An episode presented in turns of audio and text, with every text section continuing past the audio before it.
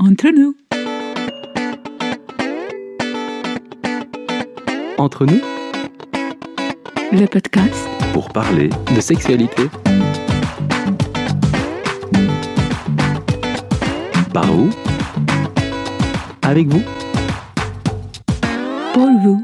Bonjour, bienvenue dans le 50e épisode du podcast Entre nous, le podcast du Lovell Center, une association localisée à Bruxelles qui est là pour simplement offrir des espaces de parole sur la relation et la sexualité. Aujourd'hui, je suis ravi d'accueillir Raquel. Bonjour Raquel. Salut Olivier. C'est un podcast assez particulier. Comme je dis, c'est à la fois le 50e. La SBL, l'association, aura bientôt 5 ans, début 2024. Les étapes passent. Et puis, Raquel, tu te joins à nous officiellement au sein de l'association en tant que co-administratrice. Je suis extrêmement ravi, en fait, que l'aventure du Lovell Center, après 5 ans, mais continue à prospérer et prendre des horizons nouveaux et beaucoup plus enrichissants. Merci de te joindre à nous et de devenir actrice au sein même de l'association. Et c'est ce pourquoi je voulais te donner la parole aujourd'hui, que les auditeurs puissent te découvrir un peu plus, même si on avait déjà fait un podcast il y a très longtemps, finalement, C'est vrai. sur le Body Love Experience, puisqu'on a animé plusieurs ateliers pour les couples ensemble et que c'est une de nos passions tous les deux, c'est de co-animer des ateliers pour les couples. Est-ce que tu peux te présenter pour les gens qui ne te connaissent pas? Comme tu l'as dit, on se connaît depuis un certain temps. Je suis ton projet de Love Health Center. J'étais presque là à la création finalement, mais sans en faire partie. Et dernièrement, ben voilà, je suis très heureuse d'être nouvellement administratrice du Love Health Center avec toi et ta compagne. Je rentre maintenant beaucoup plus dans le projet et je suis très très contente parce que finalement, depuis que tu as initié cette ASBL, on a eu l'occasion de faire certaines choses et ça suit tout à fait ma philosophie de vie, mon point de vue par rapport au bien-être du couple. Découvrir la sexualité, peut-être sortir des clichés, sortir des choses que l'on voit communément et aller vers la relation. Qu'est-ce que la relation? Donc ça englobe évidemment la sexualité, mais la bonne santé du couple en général. Et jusqu'à présent, tous les projets que j'ai été vu faire ont du sens pour moi. Et je suis ravie d'intégrer pleinement. hein, J'étais un peu comme un satellite jusqu'à maintenant, et maintenant je l'intègre pleinement. Et je te remercie de me donner l'occasion aujourd'hui de peut-être me faire connaître un petit peu plus. Pour parler un petit peu de moi, au niveau de mes activités professionnelles et mon activité dans le monde, j'ai fait beaucoup de choses dans ma vie, et à un moment donné, je suis tombée dans le tantra. Je pratiquais déjà tantra, bouddhisme, hindouisme, tout ça m'intéressait beaucoup parce que c'est une perspective, une vision de la vie qui m'apportait des réponses finalement. Et puis j'ai commencé essayer le massage. Donc j'ai commencé à travailler comme masseuse tantrique. Donc évidemment, c'est pas anodin comme travail, c'est même un art de vivre. Ça c'est pour le tantra. Après, j'ai développé une approche pour le couple qui s'appelle le Body Love Coach. C'est comment exprimer verbalement et corporellement. C'est installer un dialogue corporel et verbal entre le couple sous forme de danse sensuelle. Moi, j'ai exploré ça pendant tout un temps. Le tantra, j'ai commencé à le pratiquer vers mes 38 ans. Ensuite, c'est enchaîné toutes des extensions du tantra, puisque j'ai pris conscience à quel point les couples avaient besoin, finalement. Je travaille avec des couples aussi dans le tantra, je ne massais pas que des personnes en individuel. Et les personnes venaient me rencontrer surtout pour apporter quelque chose dans leur relation intime, pas forcément érotique, mais comment écouter l'autre, comment savoir le toucher, comment faire résonner ce corps, comment raisonner soi-même quand on touche une personne. Et j'ai été de plus en plus loin dans cette recherche, j'ai eu de plus en plus de demandes de couples qui cherchaient à apporter une autre dimension que la dimension seulement érotique et excitatoire, mais plutôt créer du lien et faire de ce moment que ce soit un moment de vrai partage, de vraie connexion, où il y a de l'amour qui passe, et pas seulement s'attarder au corps, mais voir la personne qui est dans le corps, que ce soit la femme ou l'homme. Et s'en est suivi le Body Love Coach. C'était pas présenter la nudité, faire des choses nues, mais habiller et arriver à danser, à créer de l'harmonie et réapprivoiser son propre corps et comprendre le corps de l'autre à travers l'expression corporelle et la danse. Et puis, bon, plein de petites choses qui tournent autour, des coachings pour les couples, des accompagnements en individuel, pour les hommes et pour les femmes. Alors, bizarrement, j'ai toujours été beaucoup plus attirée de m'occuper des hommes que des femmes. Et je vais expliquer pourquoi et d'où c'est venu, en fait. Je vais presque dire cette pulsion d'aller vers les hommes pour les aider d'abord à se comprendre eux, leur propre énergie, qui est une énergie super puissante. Des fois, ils ne savent pas quoi faire avec cette énergie. Et surtout comprendre la femme. Parce que c'est souvent un grand mystère pour les hommes. cette chose euh, magnifique, pleine de courbes, qui semble quelquefois inaccessible pour les hommes. J'ai commencé à coacher les hommes parce que je sentais qu'il y avait vraiment un besoin et j'ai eu pas mal de demandes et j'ai encore pas mal de demandes sur ce point-là. Après, je fais plein de petites choses à côté, mais pour l'essentiel, c'est ça. Merci Raquel. Restez à l'écoute jusqu'au bout du podcast. À la fin du podcast, on vous annonce en fait la suite des prochaines thématiques liées au tantra. Un beau cadeau que je pense qu'on va s'offrir tous ensemble à créer des nouvelles capsules bien spécifiques sur cette thématique. Mon intention, ben, comme vous le savez, c'est tout simple. Je le répète régulièrement à chaque podcast. C'est simplement de créer des espaces de parole où en partageant quelque chose, chacun peut avancer sur son propre parcours et recevoir des dialogues qu'il aurait peut-être pas eu tout seul ou des prises de conscience qu'on ne fait pas toujours tout seul parce qu'on a simplement besoin de grandir collectivement tous ensemble et que j'espère et j'en suis convaincu que les partages de Raquel toucheront le cœur des uns et des autres pour simplement franchir des étapes de mieux-être, plus d'amour, tout simplement. Au niveau de mes intentions, je suis ravie de pouvoir parler un petit peu de ma propre vie, ma propre trajectoire en tant que femme sexuée, qui a une sexualité, et de partager un petit peu mon parcours,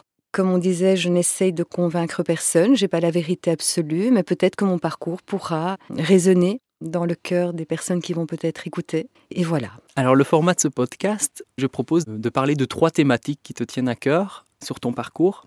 Et le premier, si tu veux bien, c'est de développer un petit peu ce dont tu parles, c'est ton rapport aux hommes. Et tu m'as dit qu'effectivement, tu as eu aussi dans ton enfance un rapport à ton papa et ensuite aux hommes qui est très particulier et que je trouvais super beau. J'aimerais bien que tu nous expliques un peu quel est ce parcours et cette relation aux hommes? Oui, tout à fait, Olivier. Comme tu dis, on en avait parlé il n'y a pas très longtemps. Je te dis, je t'expliquerai un petit peu comment ça s'est passé pour moi. En fait, bon, voilà, moi, je suis d'origine espagnole. Et j'ai grandi dans une famille, comme on peut imaginer, très espagnole, avec des rôles bien définis. Mais ce qui se passait dans ma famille, c'est que ma maman, c'est elle qui menait la barque. Donc tout passait par elle, toute décision, c'était vraiment la chef de famille, beaucoup plus que mon père, qui, mon père, suivait euh, plus ma maman et était plus dans une attitude de soumission. Donc moi j'ai vu une maman assez tyrannique, assez commandante, intimidante pour mon père, Malheureusement, de temps en temps, elle me racontait un petit peu sa vie sexuelle, ce qui n'était de mon point de vue pas très approprié pour une enfant de 6-7 ans. Et elle me racontait que si papa n'avait pas fait ceci et cela, eh bien, ben, cette nuit, je dis non. Et on voyait la tension finalement que ça générait chez mon père pendant la journée. Et moi, j'étais un peu au courant de ça parce que ma mère me racontait. Et je voyais un homme qui euh, était en misère affective et sans doute sexuels, hein, puisqu'ils avaient apparemment des rapports rares. Et à mon avis, de ce que je pouvais entendre, c'était des rapports classicaux. On y va vite, tac, tac, c'est fait, et chacun s'endort. Et puis voilà, ma maman en disant J'ai baissé la tension du papa, et demain, il va être tout gentil, et il va faire un petit peu ce que je lui demande. Bon, c'est très caricatural, mais c'est un peu comme ça que ça se passait. Et donc, moi, avec le temps, j'ai commencé à ressentir de la compassion pour mon père. Parce que je voyais qu'il était éteint, qu'il était un petit peu éteint, que ma mère était quand même fort dure avec lui, il y avait peu de tendresse, il y avait peu de délicatesse, c'était... Voilà, moi j'ai assisté à ça, c'est mon histoire à moi, c'est ce que j'ai pu voir. Et j'ai commencé à ressentir de la compassion non seulement pour mon père, mais pour tous les hommes. Parce que moi, dans ma petite tête, je m'imaginais, bon là j'avance dans le temps, hein, je dois avoir 13-14 ans déjà, je m'imaginais que c'était un peu comme ça partout. Les hommes étaient toujours un petit peu euh, maltraités. Je ne dis pas que c'est la généralité du tout, c'est mon vécu encore. Je raconte que c'est mon vécu. J'ai développé de la compassion pour les hommes. Voilà, je les trouvais vulnérables, je les trouvais fragiles, hein, sous tous leurs muscles et leur corps bien forts quelquefois. Que si on grattait un petit peu, finalement, il y avait un cœur tout mou qui ne demandait qu'un peu d'attention, un peu de tendresse. Et donc j'ai développé cet amour pour les hommes. Et ça continue. Disons que les hommes, je les vois souvent perdus face à la femme, je les vois en train d'essayer de faire des tas de choses pour se donner de la valeur, pour ci et là. Et on reconnaît très très peu tout leur monde émotionnel, tout ce qui se passe finalement quand on enlève la couche de muscles, qu'est-ce qui reste? J'ai toujours fait un petit peu cette comparaison, les hommes avec leurs muscles très forts de l'extérieur, mais finalement des cœurs tout mous à l'intérieur. Et puis les femmes beaucoup plus vulnérables de l'extérieur, mais très fortes à l'intérieur finalement avec une capacité comme ça, une puissance vis-à-vis de l'homme, que beaucoup de femmes ne se rendent pas compte d'ailleurs qu'elles ont cette puissance. Et c'est dommage parce que cette puissance n'est pas ni dominatrice, ni comme l'aurait pu l'être ma maman. Mais quand, quand une femme sent sa propre puissance, elle est vraiment prête à donner cette tendresse à l'homme. Elle voit l'homme en fait. Moi, je dis souvent aux femmes, mais laissez-vous attendrir par l'innocence des hommes. Ils révèlent tellement de côtés enfantins, des fois, et on le voit. Alors, au lieu de se brusquer accueillons ça et aidons-les à intégrer cette partie d'eux sans la refuser, par exemple. Donc voilà, c'est un petit peu tout mon trajet. Et donc, j'ai toujours beaucoup aimé les hommes. Beaucoup, mais beaucoup. Vraiment. Je veux dire, mes, mes meilleurs amis, ce sont des hommes. J'ai des amis femmes, mais c'est toujours un peu plus compliqué avec les femmes, je trouve, euh, en tout cas pour ma part. Avec les hommes, je me sens à l'aise, je me sens souvent acceptée pour ce que je suis, je me sens pas jugée, je me sens... Quand on rentre dans un groupe d'hommes, on est considéré comme la pote. Et ça, les hommes savent faire. Ils savent, et beaucoup de femmes recherchent la compagnie des hommes plutôt que celle des femmes parce qu'elles se sentent à l'aise avec des hommes. C'est plus facile, c'est plus pratique, on tourne moins autour du pot, toutes ces choses-là. Mais encore, c'est mon vécu. C'est mon vécu, c'est comme ça que je vis les choses. J'ai développé cet amour pour les hommes. J'ai toujours beaucoup aimé les hommes parce que c'est un peu comme si je vois derrière tout ce qu'ils essayent de mettre en place pour qu'on les voit pas, finalement. Et pour revenir à mon travail d'enseignante tantrique et de masseuse tantrique, oui, j'ai eu des hommes qui m'ont appris tellement de choses en parlant d'eux, en me disant mais à toi je peux dire ces choses-là, je pourrais même pas le dire à mon meilleur ami. Et encore moins à ma compagne parce qu'elle comprendrait pas. Mais donc ils m'ont appris beaucoup, ils se sont ouverts, ils ont été honnêtes, ils ont été cash. Et tous ces hommes m'ont appris aussi à moi à devenir femme à me poser la question quel genre de femme je veux être pour l'homme? Avec qui je vais être, et pas tant comment lui doit être, mais qui je veux être moi en tant que femme, pour voir tout ça, pour l'accueillir, et pour qu'ils se sentent hommes, surtout. Voilà, moi j'aime bien que les hommes se sentent hommes. J'ai pas envie que les hommes ne se sentent pas hommes. Donc c'est aussi les mettre en valeur. C'est oui, quand ils me montrent euh, leurs muscles, je dis bravo, tu c'est beau, c'est bravo, tu es fort, tu es. Voilà, bon, je rigole un petit peu avec ça. Mais c'est sincère. Je te connais depuis tellement d'années. Tu mets beaucoup d'humour et de légèreté, mais il y a beaucoup de profondeur, d'un profond amour qui peut presque m'attendrir. Parfois, j'ai presque envie de pleurer quand tu me partages des choses parce que c'est profondément amoureux, vraiment. C'est pas une caricature. On en sourit parce qu'en fait, c'est authentique. Moi, personnellement, ça me touche beaucoup ton discours parce que c'est un discours actuel où il y a quelque part on part sur des clichés forts de féminisme ou de patriarcat où finalement c'est un méli-mélo, c'est un truc tellement abstrait qui concerne tellement de chemins de vie qu'en fait c'est presque inextricable de quoi que ce soit, on trouvera jamais de solution vraiment dans, je pense, en essayant de combattre quelque chose. Et toi tu parles justement du point de vue de dire, mais non, j'observe, j'accueille, tu dis merci que les gens puissent se déposer et être tels qu'ils sont et de les célébrer pour ceux qui sont et pas d'essayer de les combattre mais de les accueillir dans toute leur sensibilité. Et certainement à l'heure actuelle, il y a beaucoup d'hommes qui n'osent peut-être certainement pas dire ce qu'ils pensent au fond d'eux parce que socialement, c'est presque difficile de le partager quoi. Avec ces deux grandes polarités euh, de combat féministe et patriarcat, je me dis waouh, parfois je me dis mais où est-ce qu'on va avec ça en fait? Est-ce qu'on va vers plus de conflits et de victimisation et d'accusation ou bien est-ce qu'on va se créer un espace où on peut se poser et, parler à cœur ouvert sur nos propres ressentis nos propres douleurs? Je t'ai interrompu, mais je trouvais ça tellement beau. Moi, c'est ce qui m'anime et ce qui me met en joie en fait de t'écouter depuis autant d'années, c'est ce profond amour vraiment pour les hommes. Et plus t'en parles, et plus ça me rend heureux en fait de sentir cette attention bienveillante. Vous êtes dans le vrai tous les deux, ça me paraît tellement évident, mais tout le monde n'est pas bienveillant.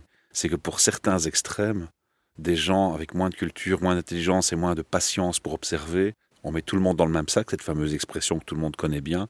Et c'est là où les extrêmes naissent, c'est là où la violence apparaît, c'est là où le rejet, le discours rejetant apparaît. Et ce que j'aime faire avec vous, et c'est pour ça que je suis si impliqué dans ce projet avec Olivier, c'est que vous êtes, comme il le dit, dans un langage d'ouverture. On a compris et on, comprend en vous écoutant que l'amour est la clé. Et moi, j'aimerais passer ce message. Michel, vraiment.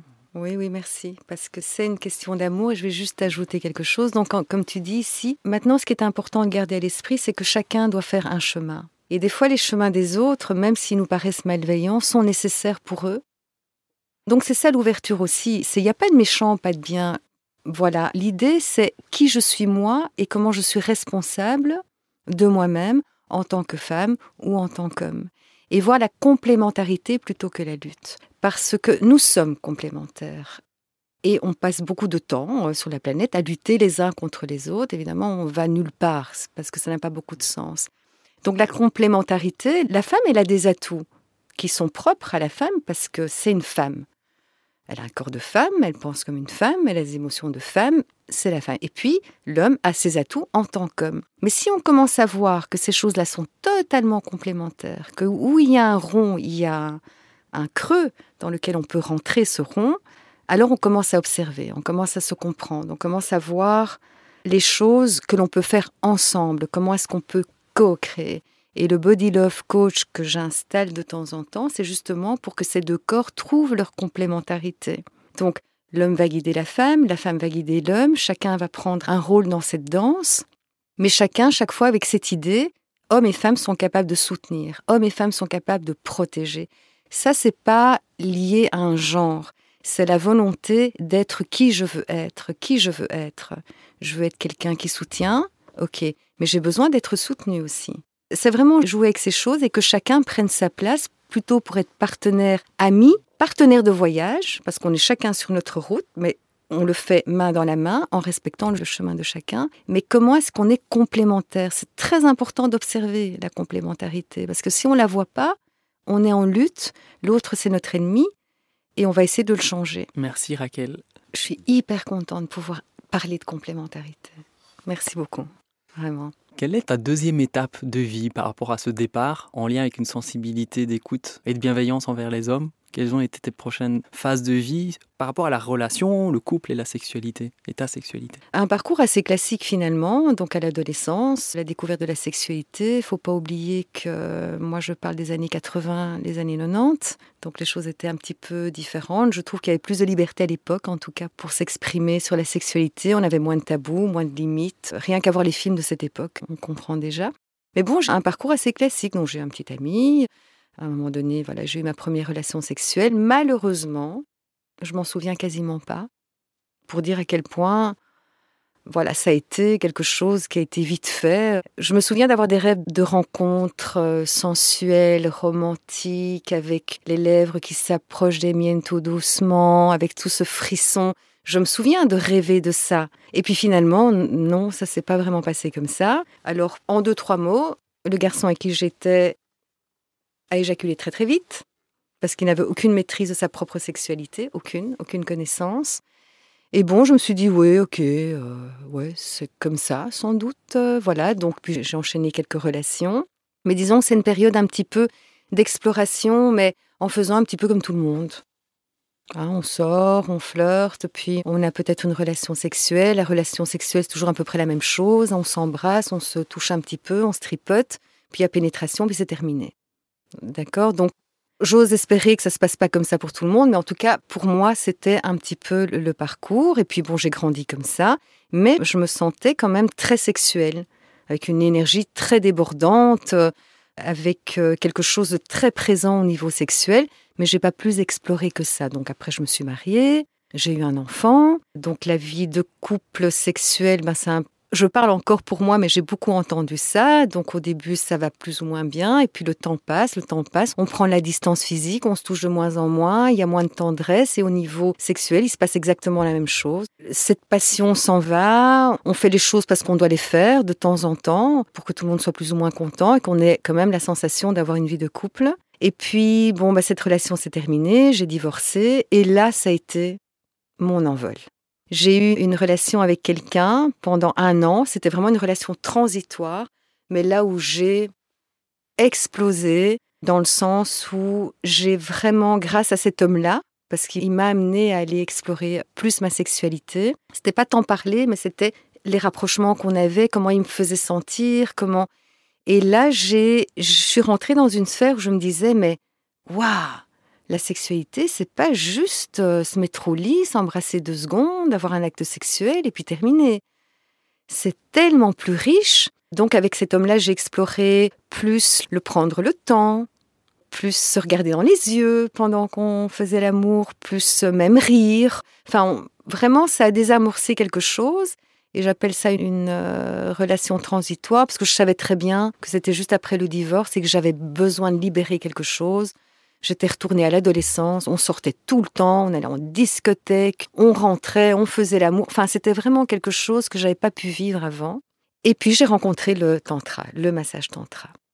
Et donc là, pour moi, ça a été le moment de me confronter en tant que femme, puisqu'on est amené en tant que femme dans le massage tantra à masser beaucoup plus d'hommes que de femmes. Les femmes sont souvent un peu timides avec le massage tantra. Et je me disais, ok, soit. Eh ben, c'est avec les hommes que je vais m'apprendre. Et c'est en étant dans l'action, enfin le massage, c'est le massage, mais on voit les réactions de l'autre, on voit comment en tant que femme on réagit. Donc on peut être dans le rejet, on peut être dans une sensation de faire quelque chose qui est pas bien, On peut avoir des tas de sensations quand on masse, comme ça, euh, surtout quand on enchaîne les massages.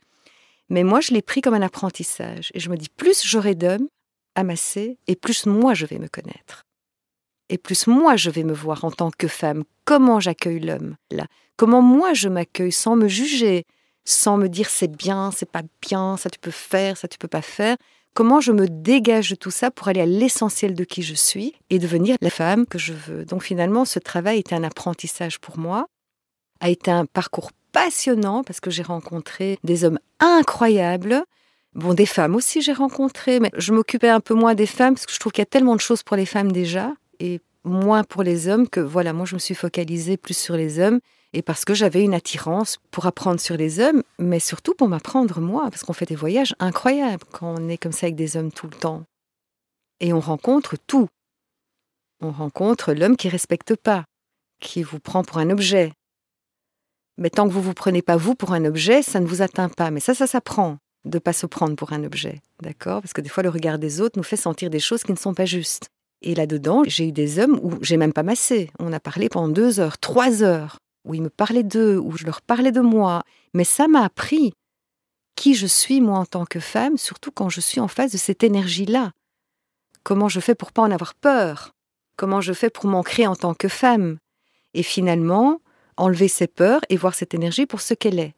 Et donc j'ai appris, en effet, que l'énergie de l'homme, c'est ce que je dis souvent à des femmes qui me disent Oui, mais je ne comprends pas les hommes et tout, la sexualité. Je dis, mais vivez une semaine avec une énergie masculine dans votre corps et on va voir comment vous allez gérer ça.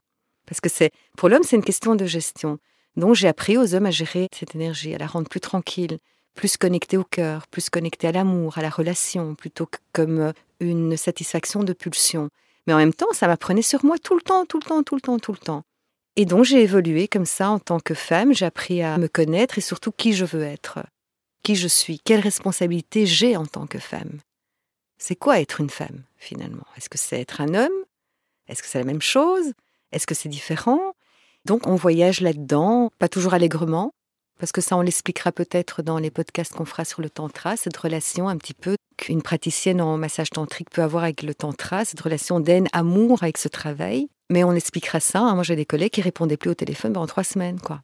Tellement elles étaient euh, parce qu'on est tout le temps confronté, tout le temps, tout le temps. Justement, pour suivre le fil conducteur, on avait dit qu'on l'annoncerait en fin de podcast. C'est pas tout à fait la fin, mais en tout cas, voilà, c'est peut-être logique d'en parler maintenant. On va créer ensemble. Euh, en tout cas, je vais vous laisser parler en fait. Voilà, moi je suis juste le contexte euh, qui permet de diffuser ces partages, mais tu mettais l'idée de créer des podcasts avec des praticiennes pour justement partager quelque part leur vécu ce que ça signifie au quotidien de masser peut-être euh, plusieurs hommes par jour pendant des années et de se dire qu'est-ce qu'on apprend, qu'est-ce qu'on vit et de donner la parole à cette expérience qui est extrêmement enrichissante, une accélération de prise de conscience aussi et de travail sur soi.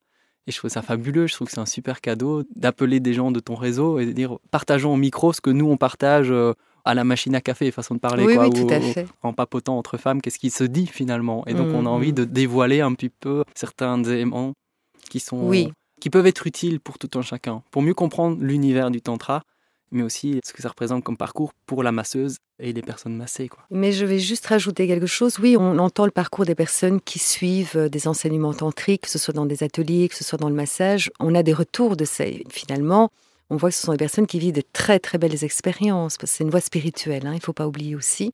Donc ça va chercher dans l'intériorité. Mais on entend moins souvent le vécu, on pourrait appeler ça la chronique d'une masseuse tantrique, parce qu'on entend moins le vécu de ces femmes jeunes ou plus âgées qui font ce travail.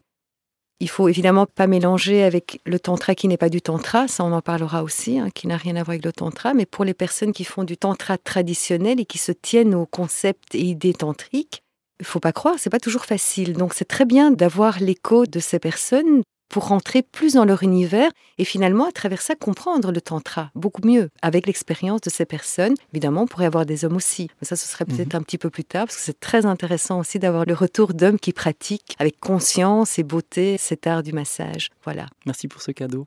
J'ai envie de te poser la question, pour qu'on comprenne bien un peu d'où tu viens, le nombre d'années de pratique que tu as du tantra et du massage des hommes et du nombre d'hommes que tu as pu voir dans ta pratique. Alors ça me fait un petit peu sourire, oui, parce que si j'ai pas massé 10 000 hommes, j'en ai pas massé aucun. Donc j'ai massé énormément, surtout au début. Donc moi, ça fait plus de 15 ans que je fais ça. Mais bon, il n'y a pas que le massage. Hein. C'est le massage, c'est des méditations, on intègre tout ça. Je ne fais pas que du massage, mais je reste dans cette voie euh, spirituelle que l'on appelle tantra, que moi j'estime c'est un guide pratique de vie. Pour moi, c'est un guide pratique. Et donc, ça fait énormément d'années que je le fais. Donc, voilà, les femmes, je vais dire peut-être 4000. Mais les hommes, c'est... Et finalement, je pense que j'étais sous le signe de m'occuper des hommes.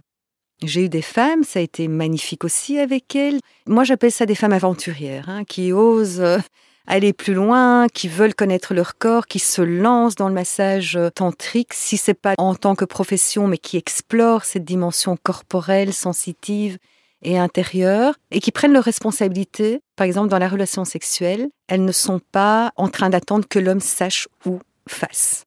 Elles prennent des initiatives, mais à partir du cœur, parce que le tantra, ça nous relie toujours à un mouvement et une intention du cœur. On ne touche pas pour toucher, on touche pour transmettre un message, pour que l'autre se sente bien, pour que la personne se sente belle, désirée, appréciée. Et quand on fait ça, on se sent beau, apprécié, désiré. C'est ça qui est génial. Mais oui, donc j'ai beaucoup, beaucoup massé et c'est une expérience extrêmement riche. Personnellement, je pense que toutes les femmes devraient faire un stage, au moins d'un an, où elles auraient l'occasion de masser tout type d'homme.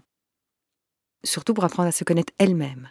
Comment je réagis, comment je vois, comment je perçois, comment j'aime, comment j'aime pas, qu'est-ce que je rejette, qu'est-ce qui n'est pas juste pour moi, qu'est-ce qui est juste pour moi, et pour ne pas arriver comme des petites filles dans la sexualité, même si elles semblent adultes, il y a beaucoup de femmes qui sont très petites filles dans la sexualité parce qu'elles attendent tout. Et elles pensent que l'homme doit tout savoir. Alors que c'est justement l'inverse. De mon point de vue, la femme sait beaucoup plus si elle sait aller rechercher son savoir parce qu'elle va pouvoir initier l'homme à se comprendre beaucoup mieux. Parce que les hommes ont plus de mal à aller à l'intérieur, mais avec sagesse, avec douceur, avec écoute, on peut amener les hommes à justement se connaître aussi bien à l'intérieur qu'une femme peut se connaître. Et nous restons, nous les femmes, de mon point de vue, des guides pour les hommes, et pas l'inverse. Mais un homme qui a été initié peut devenir le guide pour une femme qui ne l'est pas, par exemple. Mais je crois que tout part de la femme. Sans vouloir me prendre trop au sérieux, je pense que beaucoup de choses partent de parce que la femme a une énergie plus lente déjà, donc elle sait mieux contrôler sa pulsion, elle sait décélérer et elle sait être dans le moment beaucoup plus. Elle va vraiment chercher ça et elle peut indiquer à l'homme comment y arriver. Et beaucoup d'hommes que j'ai massés diraient exactement la même chose. Parce que beaucoup d'hommes m'ont dit Heureusement que tu es là. Parce que tu m'as montré des choses qu'aucune femme m'a jamais montrées. Tu m'as dit des choses qu'aucune femme n'a jamais osé me dire. Parce qu'on attendait tout de moi. Et là, je vois que je peux me poser. Et là, je peux me déposer et me laisser guider en toute confiance et apprendre à me connaître et à mieux comprendre la femme. Tu parles de ce moment un peu initiatique de rencontrer un homme avec lequel tu as eu un an d'aventure et puis la découverte du tantra.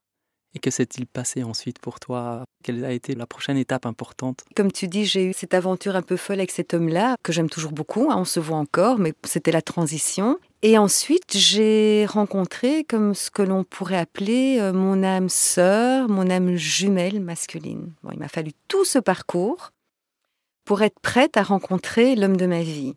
Et donc, s'en est suivi que j'ai eu euh, cette rencontre magnifique avec ce qui allait être euh, l'homme de ma vie, en fait, hein, avec qui je suis restée 14 ans.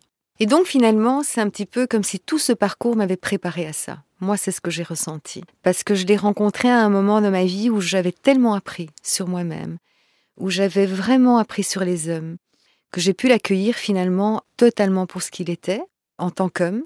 Et il faut le dire aussi, notre alchimie attractive au niveau sexuel était très très forte. Mais tout de suite, on a été dans cette approche de la sexualité de partage. Tout de suite. La première fois, on était dedans déjà, donc je crois qu'on est resté six heures. 6 heures au lit. On allait manger un petit peu de temps en temps, euh, boire un petit coup de temps en temps. Mais cette espèce de non-temps qui s'installe, où finalement on a l'impression que deux heures étaient passées quand quatre heures étaient passées. Donc cette espèce vraiment d'attention à l'autre, de toucher précis, qui va chercher l'émotionnel à travers le toucher, qui va chercher la sensation subtile. Et bon, évidemment, moi en tant que masseuse, je connaissais bien le corps de l'homme. Je sais où il faut toucher, comment, ceci, cela. Donc j'ai été pour lui aussi une initiatrice de ce monde-là, mais il était déjà préparé dans sa tête à ça. C'est ce qu'il recherchait aussi. Il n'a jamais été porté sur le coup vite fait, bien fait. Lui, c'était toujours être dans quelque chose de plus profond. Je l'ai emmené dans ce monde, il s'est laissé faire, il s'est abandonné, il a pu pleurer, il a pu ressentir, il a pu euh, être dans cette approche de la lenteur, de l'attention à l'autre. Donc ça a été un parcours très très beau et avec lui j'ai encore grandi. J'ai encore grandi parce que lui de son côté homme, comme il se sentait libre de pouvoir exprimer ce qu'il était sans avoir peur, il pouvait se laisser aller sans prendre les commandes, il pouvait, voilà, on était vraiment dans ce partenariat et cette complicité sexuelle finalement. Et finalement, on a continué à grandir ensemble. Et lui, il a continué à me faire sentir de plus en plus femme, de plus en plus ancrée dans qui j'étais. Et à côté, je continuais à masser. Et ce qui était extraordinaire avec lui, c'est que avant qu'on se mette ensemble, on s'était rencontrés. Et moi, j'avais crié haut et fort que j'étais masseuse tantrique et que aucun homme ne pourrait jamais me convaincre de laisser cette activité pour lui. Donc moi, c'était très clair. Et il m'a entendu le dire. Et il m'a même entendu dire, moi, je suis la femme de tout le monde et de personne en même temps. Et il était là, il m'écoutait. Et on n'était pas encore ensemble. Et plus tard, ça a été long, je vous passe les détails. Hein. Et puis, euh, six, sept mois plus tard, quand on s'est revus, je lui ai demandé, tu te souviens de ce que j'ai dit? Je ne vais pas arrêter mon travail parce que je suis avec quelqu'un, parce que je ne fais rien de mal. Ce que je fais est vraiment quelque chose de profond, de beau, auquel je crois, et je sais que ça me fait du bien, et ça fait du bien aux personnes qui viennent me rencontrer. Et tout de suite, il m'a dit, j'ai aucun souci avec ça. Je sais ce que tu vaux, je sais ce que tu fais, je sais pourquoi tu le fais, et je suis très reconnaissant que tu fasses ça pour les hommes. Et ça n'a jamais été un sujet de discussion, de jalousie ou de quoi que ce soit. Il savait exactement ce que je faisais et je le massais très régulièrement. Donc il savait exactement ce que je faisais. Donc voilà. Mais je suis certaine que tout ce parcours, en commençant par mon père, et tout ce que j'ai vécu, tout ce que j'ai appris, c'était comme me préparer à rencontrer cet homme-là, qui pouvait lui aussi m'accueillir pleinement, sans me juger, et en m'acceptant dans ce que je faisais, dans qui j'étais, parce qu'il m'a dit finalement ton travail c'est toi, il n'y a pas de différence. Tu es ton travail, ton travail c'est toi. Tu es dans ton travail comme tu es dans le quotidien. Ça rejoint ma définition de l'amour qui est de dire que quand tu aimes quelqu'un, tu veux que la personne soit heureuse et c'est la priorité que tu donnes. Évidemment, Michel. Et on veut beaucoup recevoir d'amour et on attend beaucoup d'amour et on est en train de demander aux autres de nous aimer. Mais ce qui nous rend le plus heureux, c'est de le donner. Parce que je me souviens d'une phrase, je crois que c'est les cours de miracle, je ne sais pas si quelqu'un a déjà écouté, c'est les cours en miracle. Et dans ce livre, à un moment donné, il est dit, tu peux recevoir autant, autant que tu veux. Si tu n'es jamais satisfait, ça ne te suffira jamais. Par contre, si tu donnes ce qu'il y a de magique avec l'amour, c'est que même en donnant l'amour, tu ne le perds pas, tu le gardes en toi. C'est pas comme une marchandise. Tu donnes ton smartphone, tu l'as plus. Il dit ce qui est magique avec l'amour, et c'est pour ça qu'on se sent tellement bien quand on donne, c'est que l'amour reste en nous pendant qu'on le donne. Mais ça, il faut en prendre conscience, qu'il est là à ce moment-là. Et c'est les moments où on va avoir les larmes aux yeux parce qu'on fait quelque chose, on voit la personne qui est Waouh Et inversement aussi. Mais il faut bien prendre conscience que l'état le plus naturel, le plus heureux, le plus beau qu'on peut avoir, c'est quand on donne de l'amour, parce qu'on le reçoit automatiquement. On ne perd rien. Et quand l'humain comprend ça, il cherche pas tant à recevoir de l'amour, il va en donner, et puis il va se dire, mais c'est cool, parce qu'en même temps, j'en reçois. Donc je ne dois même pas le demander finalement, c'est spontané. Mais voilà, c'est pour rebondir un petit peu, parce que beaucoup de personnes pensent parce qu'elles donnent de l'amour, c'est fatigant. Il faut se sacrifier. Combien de personnes m'ont dit pendant les massages, mais comment tu fais? Tu dois être crevé à la fin de la journée. Mais j'y mais non Je dis, ce qui me coûterait comme énergie, ce serait d'être dans la résistance. Ça, ça va me fatiguer. Mais quand je donne, je ne suis pas fatiguée. Au contraire, je suis encore capable après de sortir en boîte ou faire n'importe quoi tellement je me sens chargée en bonnes choses. Mais donner de l'amour, c'est pas fatigant. Et on est dans une société dans laquelle on apprend à nos jeunes que donner de l'amour, c'est fatigant que ça coûte de l'énergie, que tu perds quelque chose, que l'autre va te marcher dessus, et que finalement, on ne doit pas apprendre à aimer. On aime parce qu'on est comme ça, c'est naturel chez nous. Un enfant, il aime. Il aime jusqu'au moment où on lui dit Attention, l'amour c'est dangereux. Parce que si tu n'es pas ceci, si tu n'es pas cela, on va moins t'aimer. Et donc l'enfant commence à chercher l'amour à l'extérieur. Parce que c'est ce qu'on lui dit. Pour recevoir de l'amour, tu dois être sage. Tu dois réussir à l'école. Tu dois être poli. Et finalement, les adultes demandent des choses aux enfants que eux-mêmes ne font pas. Ils ne le font pas, mais ils exigent ça de leurs enfants. Ils veulent que les enfants soient meilleurs qu'eux. Mais ça veut dire à l'enfant, je ne t'aime que si. Et donc, c'est très fatigant de chercher l'amour. C'est très, très fatigant de chercher l'amour. Je crois que c'est la quête la plus fatigante au monde. C'est de chercher à obtenir de l'amour. Parce qu'on joue des rôles, on n'est plus soi-même. Et la seule chose qu'on veut faire, c'est satisfaire l'autre pour recevoir de l'amour. Donc, c'est très égocentrique, en fait, comme attitude. Donc, en fait, finalement, demander de l'amour, c'est très égocentrique. Donner de l'amour, c'est le cœur qui parle.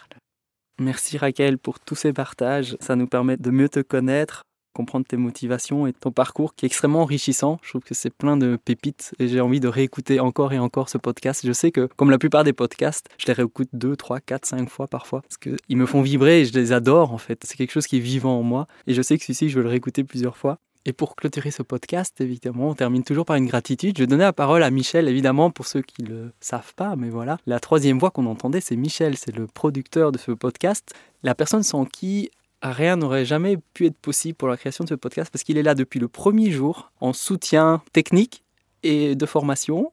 Et ensuite, maintenant, il est le producteur depuis euh, de nombreux épisodes, hein, une vingtaine.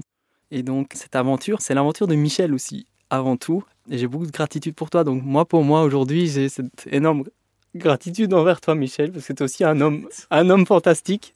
J'ai adoré parler de Raquel, parce que Raquel me fait pleurer régulièrement quand on a des messages de 5, 10, 15, 20 minutes par WhatsApp. Je vibre tellement avec l'amour de Raquel que j'ai énormément de gratitude qu'elle ait offert ce podcast aujourd'hui. Et donc c'est sûr que... Et aussi, j'ai envie de dire merci à Michel, parce que c'est un travail de l'ombre qui est colossal. Et Michel, il a un cœur grand comme Raquel. C'est juste qu'il l'exprime autrement, que c'est toute autre personne, mais il est animé de quelque chose de, très beau et lumineux. Et je voulais te dire merci, euh, Michel, pour ce 50e épisode. merci, Michel. Les larmes je suis ému, un peu comme toi. Bah, merci à vous. Moi, je te remercie de faire confiance depuis euh, si longtemps. C'est un beau cadeau. C'est un cadeau de la vie. Ça m'enrichit. Ça m'éveille aussi sur des choses que je ne connaissais pas, que tu me fais découvrir aussi. C'est juste génial. Et j'ai une grosse, grosse fierté de m'impliquer autant dans ton projet.